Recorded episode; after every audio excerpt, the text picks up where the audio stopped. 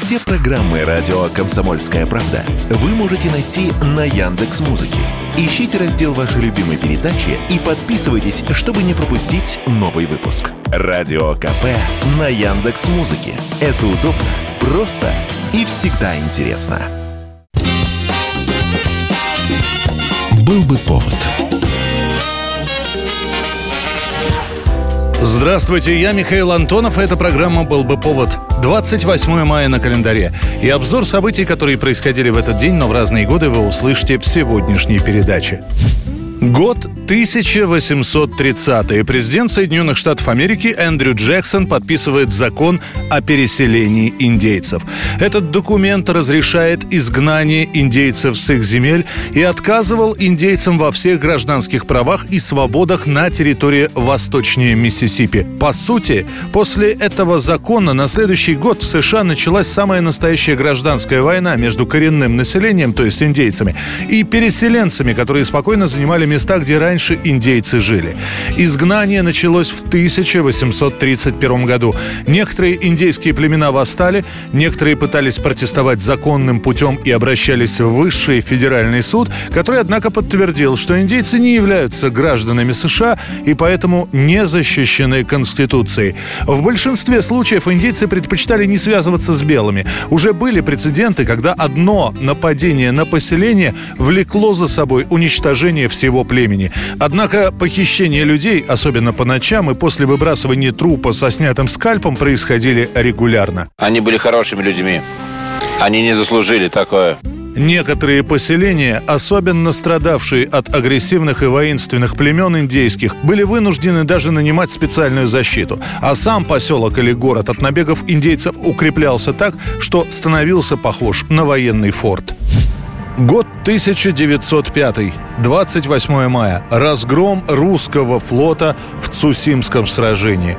Еще перед боем было понятно, что техническое оснащение японской эскадры лучше российского. У нас старые корабли с изношенными котлами, не менее старые пушки и малый запас снарядов. Однако именно русский флот начинает наступление. Удается пройти мимо японских дозорных практически незамеченными, но последний караульный корабль обнаруживает русские корабли и поднимает тревогу. К утру подтягиваются основные силы японского флота, которые берут в клещи наши корабли. Один из броненосцев тонет вместе с командиром и полутысячи человек.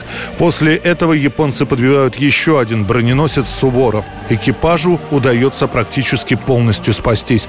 После 15 часов море внезапно закрыл туман. Под его защитой русские корабли поворачивают на юго-восток и расходятся с противником. Бой прерван, и российская эскадра с тяжелыми потерями пытается повернуть на Владивосток. Примерно час удается не вступать в битву, но командующий японской эскадрой адмирал Тога настигает хвост корабельного каравана и снова открывает огонь. Эскадренный броненосец «Бородино» получает сильные повреждения, а через 20 минут он будет весь в огне. Броненосец опрокидывается и тонет со всем экипажем. Спасется только один матрос. Чуть раньше погибнет еще один корабль – «Александр III». Таким образом, в этот день русская эскадра потерпела тяжелое поражение. Вторая Тихоокеанская эскадра теряет четыре лучших эскадренных броненосца из пяти. Оставшийся на плаву новейший броненосец «Орел» сильно поврежден. Тяжелые повреждения получают и другие корабли эскадры. Многие японские корабли получают по нескольку пробоин, но сохраняют боеспособность. 1928 год. Из Италии в Москву приезжает Максим Горький. Писатель возвращается после долгих уговоров Сталина. Алексей Максимович в итальянской командировке. Именно так называется отсутствие писателя в России. Он там почти 7 лет.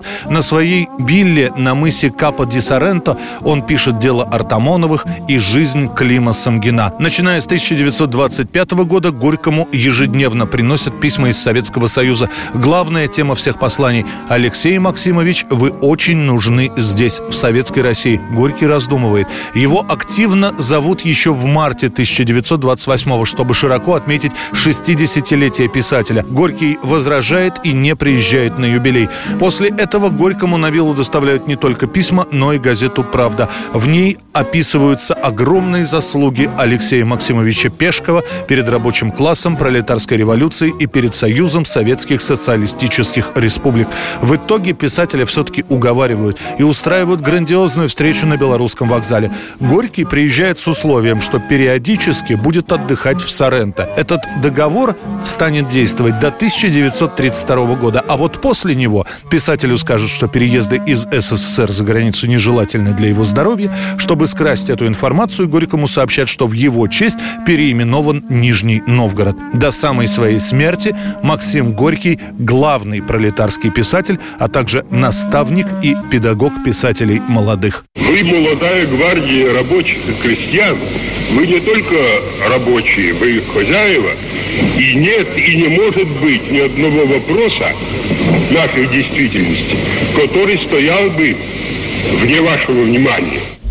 1987 год, 28 мая. На Красной площади в Москве приземляется спортивный самолет Матиаса Руста. Западно-германский 18-летний студент на легкомоторном самолете «Сесна» в 18 часов 30 минут планирует над Красной площадью, которая полна людей. Снизившись над улицей Большая Ордынка, самолет, едва не задевая крыши автомобилей, садится на мост и накатом доезжает до собора Василия Блаженного. В 19.10 Матиас Руст выходит из самолета самолета и начинает раздавать автографы. Примерно через час его арестуют. В новостях об этом практически не сообщают. Лишь некоторые пишут о небольшом инциденте на Красной площади. Однако вскоре уже все знают, что в день пограничника какой-то немец наших пограничников и опозорил.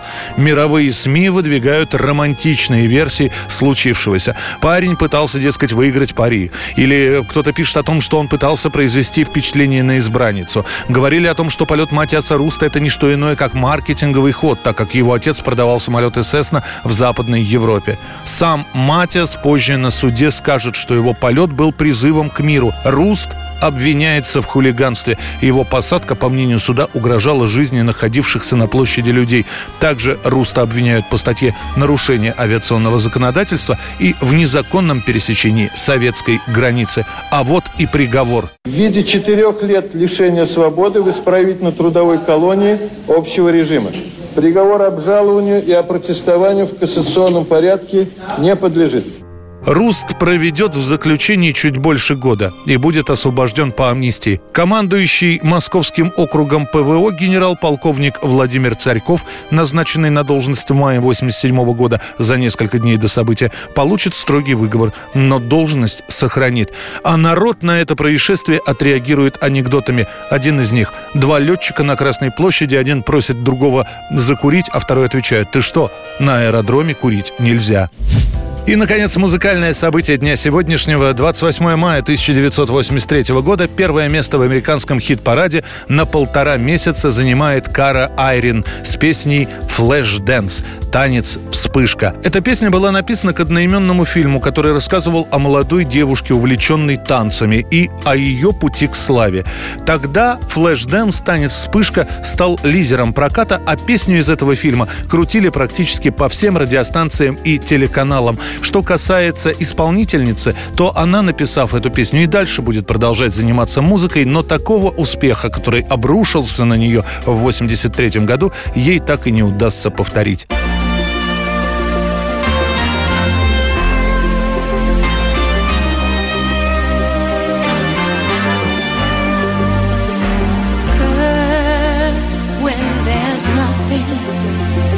but a slow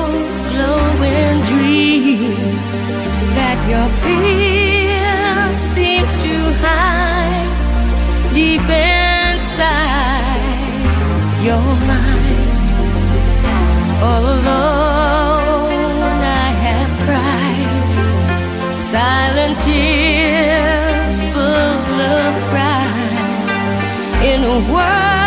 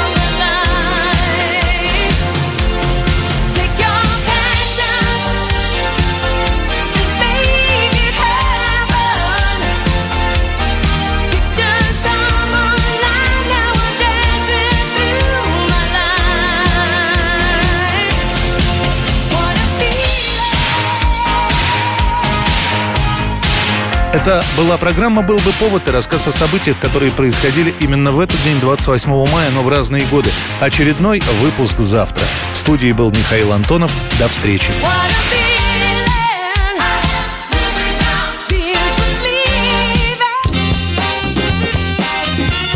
Был бы повод.